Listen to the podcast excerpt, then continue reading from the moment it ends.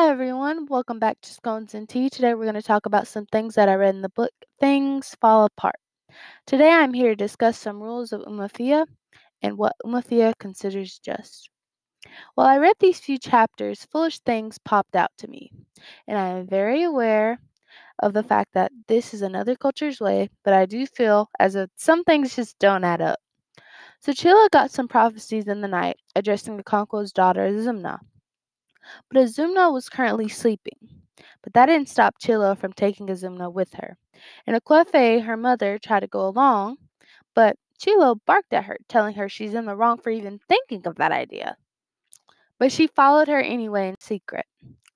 Though Chielo told Ekwefi she would be going to the hills of Augba, she went to a whole other village and then she turned around. And I feel like her, as a priestess, should know to respect someone else's child. Second of all, Okonkwo is now out of his home and is now in his motherland because of an incident that could have all been permitted. Rules, people. We have them for a reason. Okonkwo is not a professional gun user, nor are the others around him, but they can use a gun way better than Okonkwo. Why should you shoot in a crowd of people instead of separating the guns and the machetes from the crowd of people while still celebrating the funeral? This makes so much more sense. They have punishments for people who do such a thing when it comes to killing or accidentally killing, which makes sense. I do agree with this, but if they don't contribute to stopping things from even previously occurring. Also, why do the people do what they think the earth god would do? They act upon themselves. What if the earth god didn't want Okonkwo's house to be destroyed? It would be hell.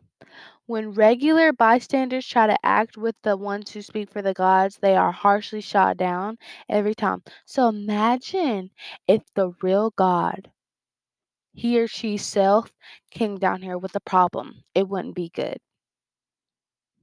Back to Chielo. Chielo said she'll be taking Azumna to the hills of Augba, but Okonkwo visit the hills of Augba four times, and Azumna and Chielo was never there each time except the last time.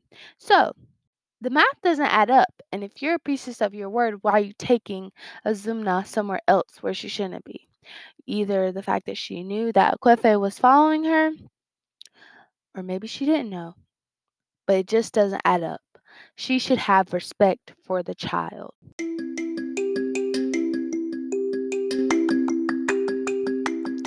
So, thank you for tuning in, ladies and gentlemen, to Scones and Tea.